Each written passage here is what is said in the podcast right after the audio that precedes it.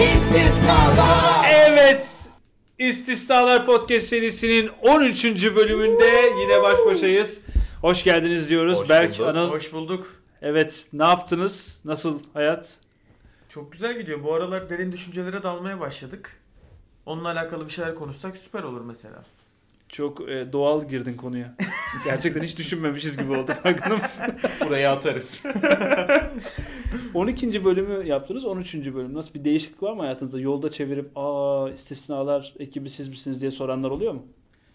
Açıkçası henüz olmadı. Bana hiç olmadı hatta. Yani tanıdığım insanlar dinlememekte ısrar ediyorlar hatta. E, Ben zorluyorum dinleyin bakın biz buyuz diye. Bakalım iyi gidiyoruz gibi. Ya ben mesela geçen gün bir arkadaşla tanıştım. Dedi ki yani sen kimsin ha şöyle böyle falan filan. Yani sonra itiraf etti. Ben seni bu arada tanıyorum dedi. Çünkü bölümlerde dinledim dedi. Hadi Oo. canım. Aslında hani nasıl konuştuğunu, nasıl espri yaptığını falan biliyorum dedi. Bu arada ba- bana da öyle Berk. Ya bir tek sana herhalde. Ben senin, şaka yapmıştım. Senin arkadaşların ya, gerçekten. senin arkadaşların dinlemiyor olabilir ya. Şaka yapmaya çalışmıştım ama olmadı. Bayağı benim arkadaşlarım da dinliyor bu arada. Bayağı feedback falan da veriyorlar. Yani keşke beni bu kadar tanımasa dediğim insanlar da oluyor. Yani ben Hmm. fazla anlatmışım kendimi herhalde. Fazla mı? Ya bana çok öyle fazla da gelmedi senin anlattığın. Mesela benim gördüğüm ve senin şu an duyduklarım arasında çok fark var gibi hissediyorum. Bundan 2400 yıl önce bir tane adam sırf böyle çok soru sorduğu için mahkum edildi. Biliyor musunuz? Sokrat. İnanılmaz. Sınıfın Mahkum, sadece mahkum mu edildi? Yani Mahkum edildi. kapat? önce evet aynen mahkemeye veriliyor. Sonra da Berk'in söylediği gibi adam Sokrat'ın savunması bir kitabı var Hı hı. biliyorsunuz. Ee, o savunmayı yapıyor. Fakat o savunmayı yapmasına rağmen toplamda e, yaklaşık jürinin yarısından azını alarak ki idam edilmesi için öyle bir şey lazım. Okeyini alarak şey oluyor. idam ediliyor. Ya Çok kötü ya. Evet bu arada Sokrat idam edilmemek üzerine bir savunma yapmıyor. Yani ne düşünüyorsa onu söylüyor yine. Küstah da bir adam evet, değil mi? evet, Şeyde çok yani. küstah. Evet. Yani ben buyum. Beni bu fikirlerim nedeniyle idam edecekseniz edin abicim diyor.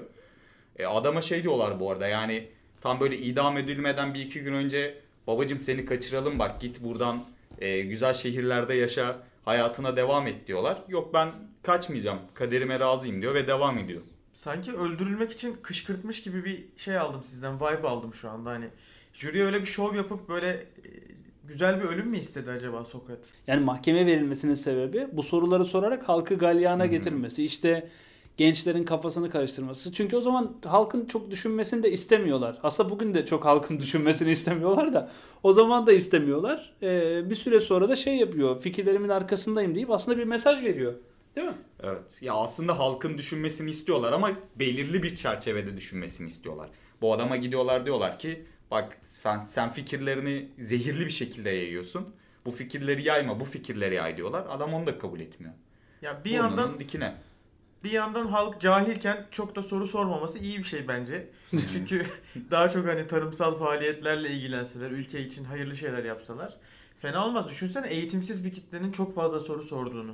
Bu hayır getirmeyebilir. Aslında soru sormak başka bir şey. Ben şimdi günümüzde şimdi ben en başta ne dedim? Ne haber? Ne yapıyorsunuz dedim. Aslında böyle bir şey var değil mi? Ben hayatımızın ne haber? Ne yapıyorsun parantezini alsak toplam günde sorulan soruların birçoğunu kapsamış oluyoruz. Aslında biraz böyle sorduğumuz sorular da çok kaliteli değil farkında mısınız? Evet. Yani Sokrat kaliteli sorular sor diye mahkemeye veriyorlar adamı ama bizim gün içerisinde sorduğumuz sorular ve verdiğimiz cevaplar da aslında çok içeriği böyle dolu dolu cevaplar değil. Bazen sırf bazı şeyleri duymak belki de nabza atıyor mu e, demenin bir şey kelimesel karşılığı gibi. Ya da iletişimde ne durumdayız diye de sorabiliyor, sorabilirsin abi. Yani ne haber nasılsın? Benim nasıl olduğumu belki merak etmiyorsun ama aramızdaki iletişimin nasıl olduğunu, devam ettiğini mi e, sorgulamak için de soruyor Sen- olabilirsin. Trip yediğin kızlardan herhalde olabilir mi? bu? Çünkü ben kimseye iletişim nasıl diye ne haber demiyorum diye düşünüyorum. Ya ben alt metni olan soruları eskiden beri sevmemişimdir ki bu small talk'lara da birazcık gıcık oluyorum. Yani small talk'ların tamamına değil de böyle klişe şeklinde aynı şeylerin tekrarlanması birazcık gıcık Neler var beni. mesela öyle small talk dediğin? Abi nasılsın? Koşturuyoruz. Sen nasılsın? Yoğunluk işte. Sen nasılsın? bir şey Standart. söyleyeyim mi? Çok evet. Koşturuyoruz ve yoğunluk bu yani. Bir de yoğunluğun ekstra marketingini yapma Hmm. durumu da var iş yerlerinde. Ne yapıyorsun? İyi 2-3 gündür bayağı az mail cevapladım. Senin nasıl gidiyor demez kimse yani. Koşturuyoruz. Yoğunluk şeklinde gidiyor. O sorunun amacı dışında sorulması zaten o enstrümanı demek ki başka amaçlarla kullanıyoruz. Hmm. Yani bu Sokrat da burada cevapları almak için sormamış. Hı hı. Tahrik için sormuş. Hayda. Böyle bu kadar tahrik edersen Bir şey soracağım peki Anıl. Bir gün birisi çıkıyor ve diyor ki ya bu Anıl çok soru soruyor, çok kafa karıştırıyor. Böyle istisnalar diye bir podcast serisi var. Orada da kafa karıştıran şeyler yapıyor deyip seni mahkemeye veriyor mesela. Ne yaparsın? kesin kafamı. ya ben mahkeme gibi bir yerde her türlü şeyi söylerim ya. Oradan kurtulmak için. Bir an duruşum var zannettim korktum. yok yok ben sormadım hakim bey falan filan oradan çıkmak için söylerim. Çıkıp hemen sorulara devam. Yani bir çeşit soru bankası diyebilir miyiz Sokrat'a? Aslında hep bir arayış. Yani orta nokta bulmada bir arayış. Evet. Bununla ilgili de şöyle bir şey var. Sokrat'ın öğrencisi Platon. Platon biliyorsunuz devlet devleti yazıyor. Ütopik bir dünya. O da bir şey kuruyor ama çok başarılı bir dünya Hı hı. değil. Sonra Platon'un öğrencisi de Aristo. Aristo da diyor ki insan diyor hayatta aslında hakiki mutluluğu arar diyor. Tamam mı? Evet. Bu arada bunlar şey yani böyle bir dahiler zinciri. Dahi, belki dahi olmak için de böyle bir zincirin parçası olmak gerekiyor. Şey gibi. Senin yöneticin iyi, direktörün iyi, CXO'n iyi. Böyle aşağı doğru iniyor. Herkes o gördükleriyle en son uzman olan arkadaş çok daha iyi bir yere konumlanıyor. Aristo da biraz belki böyle bir şey. ben o açıdan şanslıyım mesela. Öyle bir zincirin bir halkası gibi hissediyorum kendimi. Araya reklam aldığı için evet mahkemeden kurtardığı bir ana denk geldik.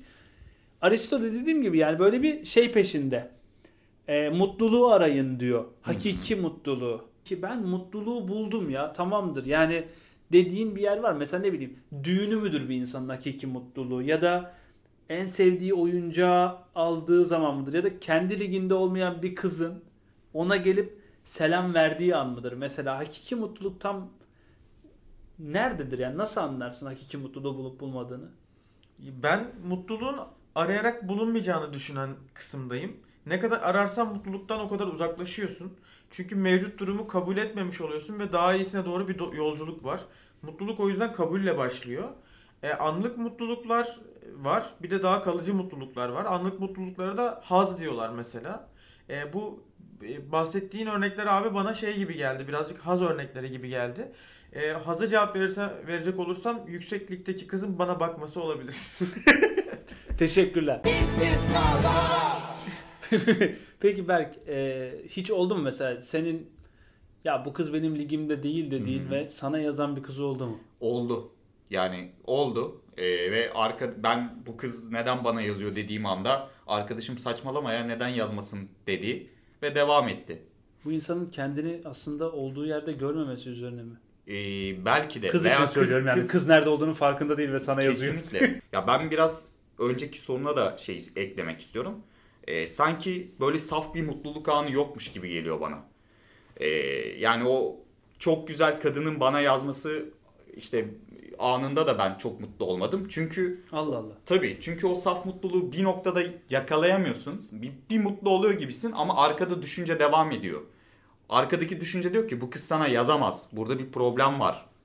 Bu sefer de bunu düşünmeye başlıyorsun. Anıl bu çocuk niye kendisiyle barışık değil ya? Biz acaba belki terapi seansı olarak bu bu podcast'i sürdürüyoruz şu anda. Bilmiyorum ki ben gerçekten üzüldüm mesela şu an. Bir rahatsız oldum hafiften. Yani ben bir kızı göstereyim size ondan sonra bir şey yapayım. Güzeldi bu. Anıl sen kızı gördün mü oğlum? ben Bu arada Anıl kızı gördü. İnanılmaz bir hikaye. Kızı bir yerde gördük ve Anıl şey dedi. Oğlum ne kadar güzel bir kız dedi. Ben de Anıl'a döndüm şey dedim. O senin yengen. ve aktif olarak çıkıyorlarmış o sırada. Evet. Ciddi misin? Evet, bu ben sırf gerçekten Anıl yaşandı. arkasını devam ettirmesin diye söyledim bu arada. Ben şunu anlamak istiyorum. Bir felsefi bir soru atayım ortaya. İnsan kendi ligini nasıl fark eder? Yani eğer dışarıdan gelen şeylerle, e, inputlarla bunu anlamaya çalışırsak orada kendi kısıtlarımıza çok takılıyoruz ve sen aslında ligini hiçbir şekilde keşfedemiyorsun. Bir varsayımsal bir ligdesin yani. Ee, Bu sadece kız erkek ilişkisinde de değil. Eğitimsel lig olarak da birazcık kendini konumluyorlar. Ya şimdi felsefe tarihi cevap vermekten ziyade doğru soru sormayı hı hı. e, kendine amaç edinmiş bir şey. Arayış. Ve bu arayış şeyiyle mi oluyor? Bir insan neden sürekli soru sormak istiyor?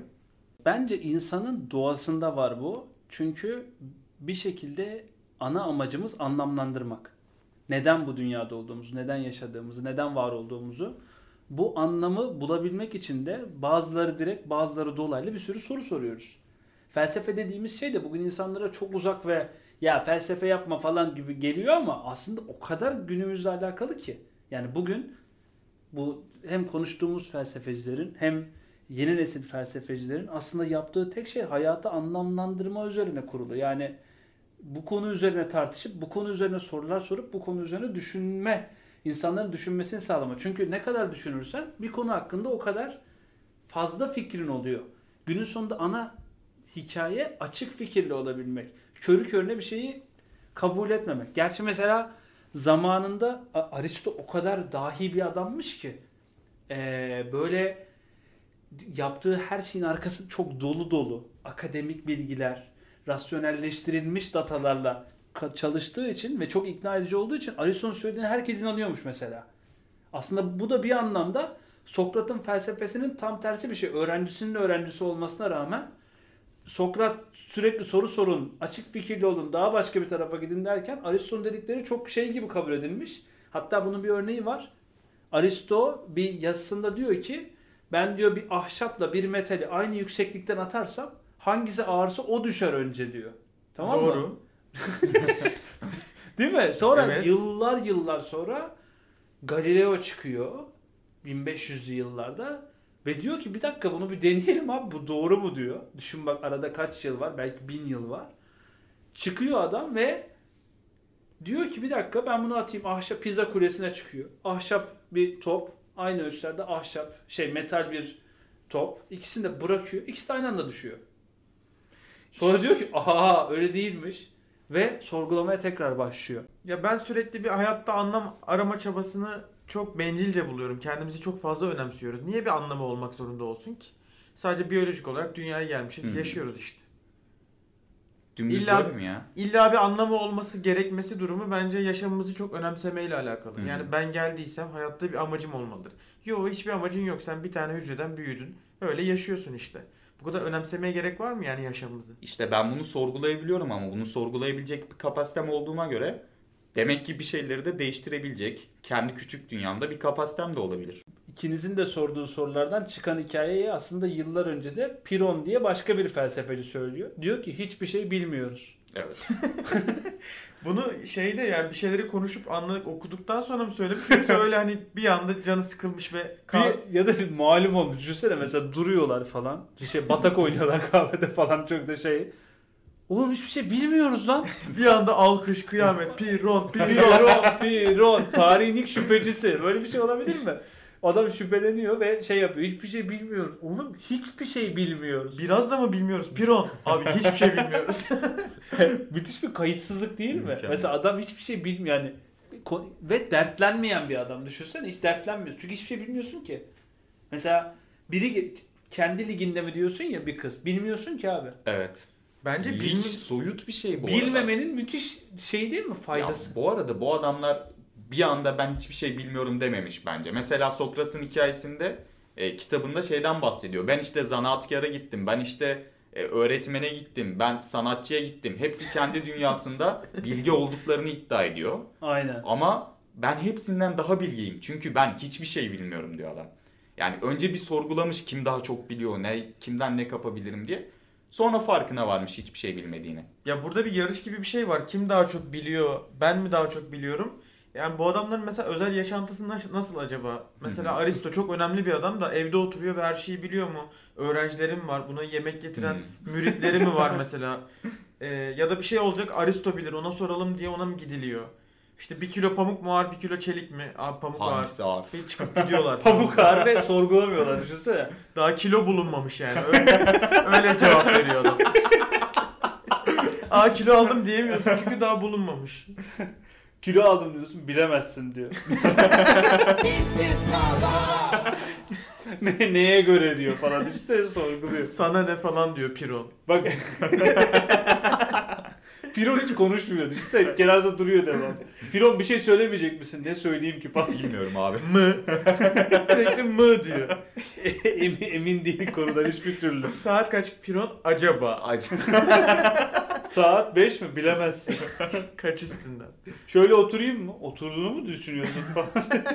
Sürekli bir gerginlik var Piro'nun evinde düşünsene. Herkesin siniri bozuk. Çay koyayım mı diyor karısı falan. Böyle duruyor falan. Senin gibi Sence? koca. Lanet olsun senin gibi kocaya. Bir de şey var. Haz falan dedin ya. Haz adamı var bir tane de felsefeci. Epikuros. Adamın hazı diyebilir Adam, miyiz? adamın hazzı. Bu arada çok acayip bir hikayesi var onda. Böyle bahçe gibi bir dünya kuruyorlar. Tamam mı? Bahçeleri var. Böyle evin bahçesi mi bilmiyorum artık ya da orada bir bahçeyi mi şey yapıyorlar, ele geçiriyorlar.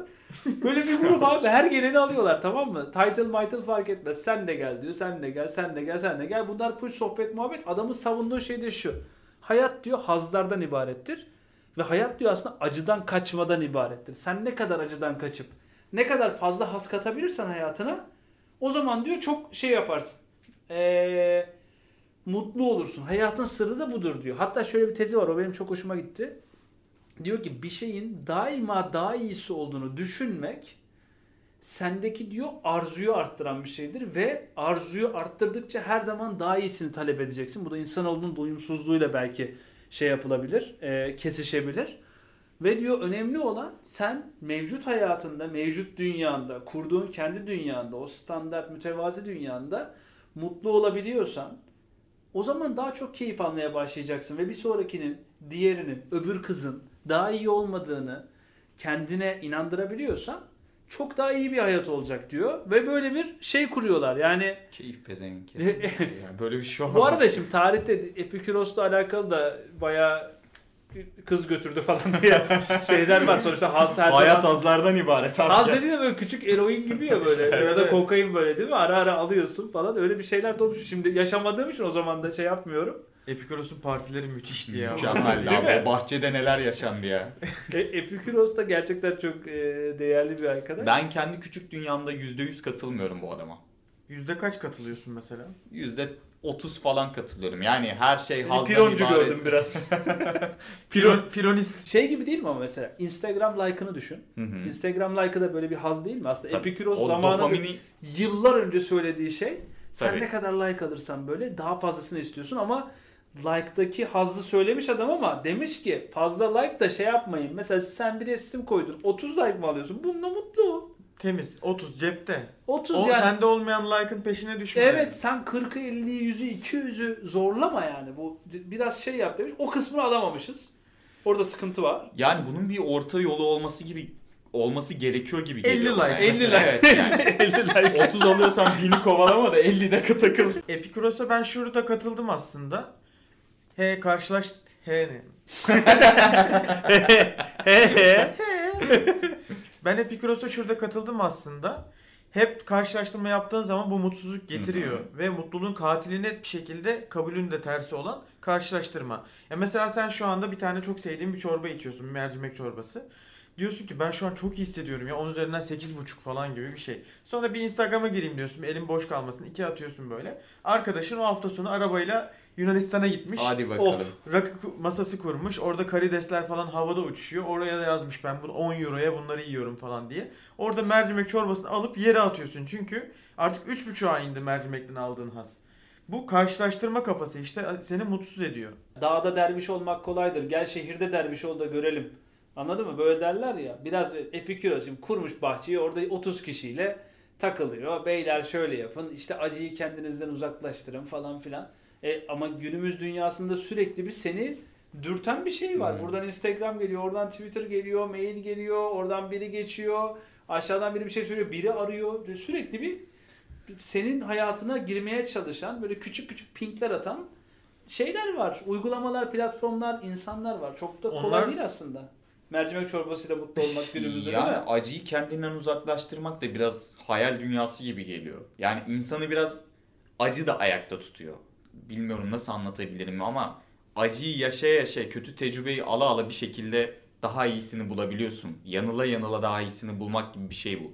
Şimdi benim okuduğum bir tane kitap vardı Mutluluk Tuzağı diye. Asıl sıkıntı insanların mutlu olmak zorunda hissetmesi Evet. durumu. Bu kapitalizmle birlikte birazcık da hayatımıza girmiş bir şeymiş. Eski insanlar mutlu olmaya çalışmıyorlarmış ki zaten. Tok olmaya çalışıyor, güvende olmaya Aynen çalışıyor öyle. gibi. Mutlu olman gerekiyor e, konusu. Epikuros mesela bence bugün de yaşamış gibi. Sanki Nike'ın sponsorluğunda konuşmuş gibi. Acıdan uzaklaş, hazza ulaş falan gibi böyle. Çikolata. Mag- Magnum gibi biraz. Magnum kesinlikle aynen. Nedir mesela mutluluk? Ne olsa mutlu hissedersin kendini. Bugünkü sponsorumuz bu arada Magnum. Hayattan çikolatası. acıyı çıkartınca ne kalıyor? Ve benim hayatımda hiçbir şey kalmaz. Çünkü full acı üstüne kurulu. Kimsesiz yanmışım. Bu arada acı da birazcık müptelalık yapabiliyor insana. Hı hı. Ee, o da ondan da keyif almayı eğer keşfedersen bir anda kendini kötü şarkılar dinlemeye başlarken, kendini eziyet ederken Bana, bulabilirsin. bana bir şey söyleyeyim bana oluyor. Ve ben şey yapıyorum mesela Cengiz Kurtoğlu yorgun yılları. Onları açtığım zaman hemen başka bir tarafa geçiyorum. Frekansı değiştirip daha mutlu şarkılar dinlemeye başlıyorum. Bir şey değişsin. Çünkü insan oraya kaptırdı mı gidiyor yani. Peki acaba Anıl bu senin kızdan kıza geçiş sebebinin arkasında da bu sınırsız arzu dünyası olmuş olabilir mi? Karşılaştırma, onun bilmem neresi daha iyi. Ol- olabilir mi? Ne diyorsun? Olabilir abi ben çok fazla kız değiştiriyorum. Nasılsa keseceğiz yani ben şu an sallayayım. Orayı ben bırakmam. Ben Bu arada ben ev arkadaşı olarak çok rahatsızım bu durumda. Yani ne zaman eve gelsem başka bir kadın var evde. ama hep daha iyisi Ama geliyor. sohbet, daha değil mi? iyisi, evet. sohbet ediyor değil mi? Yani kadınların hayatına anlam katıyorsun. Tabii. bahçesi gibi düşün abi. Bizim abi bir bahçemiz var. Çok güzel. Koşu bandının yanından geçiyorsun. Doğru soruları soruyorsun ve orada mutluluk başlıyor zaten. bir şey söyleyeyim? Harika ya. Gerçekten. Peki Berk senin sonsuz arzunun batağına düşmediğin bir an var mı? Genelde yok abi. Sürekli arzuluyorum. Değil mi? Sürekli çünkü ben şu an paçalarından akıyor mesela şu an bile. Üç erkek olduğumuz ortamda ben rahatsızlık hissetmeye başladım.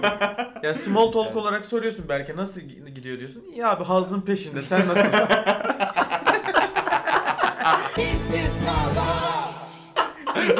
Çok şükür valla deyip Bu arada sponsorumuz kesin Magnum. Ama %100 marka. başka bir şey olamaz ya. Peki bir şey söyleyeceğim arkadaşlar. Dürüstlük mü yalan mı? Hadi bakalım. Dürüstlüğü seçerim ben. işte değil mi? Herkes önde dürüstlüğü seçiyor zaten. Ama ben Bu dürüst- bile yalan biliyorsun değil mi Anıl? Evet. Bu seçimin bile yalan şu anda. Yani insanın kendine dürüst olmadığı noktalar çokken nasıl dürüstlüğü seçebiliriz veya nasıl yalanı seçebiliriz Ya ki? ben, Bence belki bu doğrucu hav- havaları Hayır, nedir ya? yani- Sürekli ben bir çok iyiyim değil mi? Hep çok iyi düşünüyorum. Aristo ile yarışan bir Berk gördüm ben. Alakası bile yok. Evet. Dümdüz kendi İstiyorsan metal topla ahşap topu şu an buradan bırakıp üçüncü kattan aşağı bırakabilir. Keşke burada bir şey sıksam da bin yıl sonra onu yalanlasalar. Bin yıl güzel. beklemezler kardeşim. Çok Galileo var şu an etrafta. Odadan çıkmadan tabii tabii. 10 dakikaya atarlar yani aşağıya. Yani Berk'in dediğine şöyle katılıyorum aslında bir yandan. Yalan hepimizin hücrelerine karargah kurmuş. Çünkü yalanlar sayesinde şu anda biz fıttırmadan devam ediyoruz. En tehlikelisi de kendimize söylediklerimiz bence. Başkalarına yalan söylememek Evet. kolay bir şey de kendine yalan söylememeyi becerebilmek çok zor. Arada da kendine yalan söylemen gerekiyor ya. Ne gibi mesela? Kendine Çok yalan iyisin. söyleyerek gibi belki. En büyük söylediğin yalan ne kendine şu an? Ver. Oo. Ben makineyim.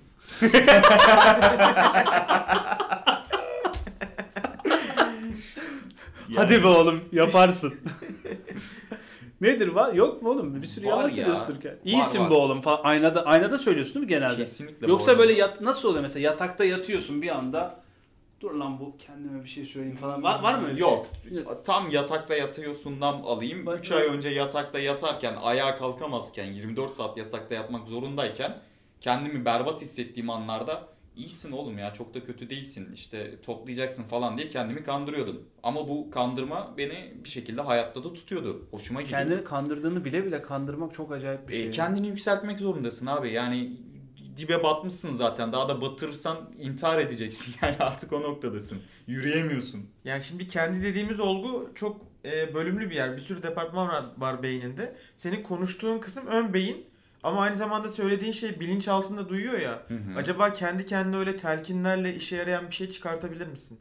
Ben insanın hiçbir koşulda kendisine çok yalan söylememesi gerektiğini savunuyorum bu arada. Kesinlikle. O işte Aslında belki senin söylediğin Ay. şey de yalan değil. Sen kendine iyisin derken bence kafa olarak iyiydin zaten. tartışılır abi ya. Kafan iyiydi yani ilaçlardan falan. evet evet kafam kesinlikle iyiydi bu arada. Ya Allah aşkına şimdi bir şey söyleyeyim. Hiç kendine yalan söylememiş gibi değil mi? Ben kendime yalan söylediğim Yalan yalanlar mesela. üstüne düşünmemişim onu fark ettim. Yani mesela bu bölümden sonra Bence dinleyiciler de onu bir miktar yapacaklar farkında olmadan. Kendimize söylediğimiz yalanları biraz düşünebiliriz. Bence de istisnalar dinleyicisine e, bir ödev olsun bu. Ya da bir belki kendine dönüş, öze dönüş olsun.